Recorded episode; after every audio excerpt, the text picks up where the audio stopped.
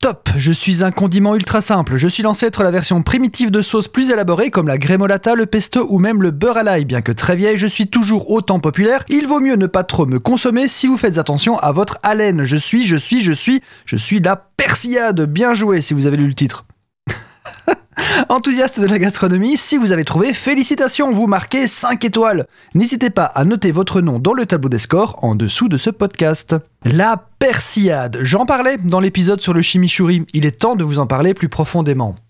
Alors niveau recette, la difficulté se situe entre la pizza surgelée et la tartine. La persillade est dans sa forme la plus simple un mélange de persil et d'ail haché. C'est tout. On ajoutera parfois de l'huile ou du beurre pour l'enrichir et de la chapelure pour l'épaissir. On peut l'utiliser froide ou la cuire. Certains ajoutent d'autres choses comme de la moutarde ou de l'estragon.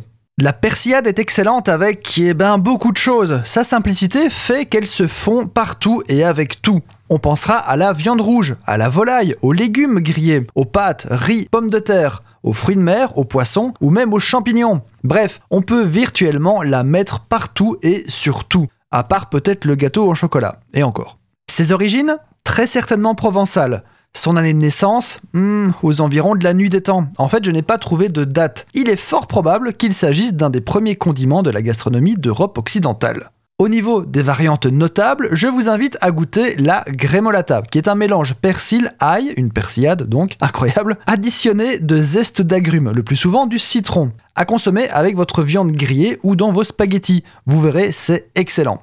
Le beurre d'escargot, qui est un beurre à la persillade au final.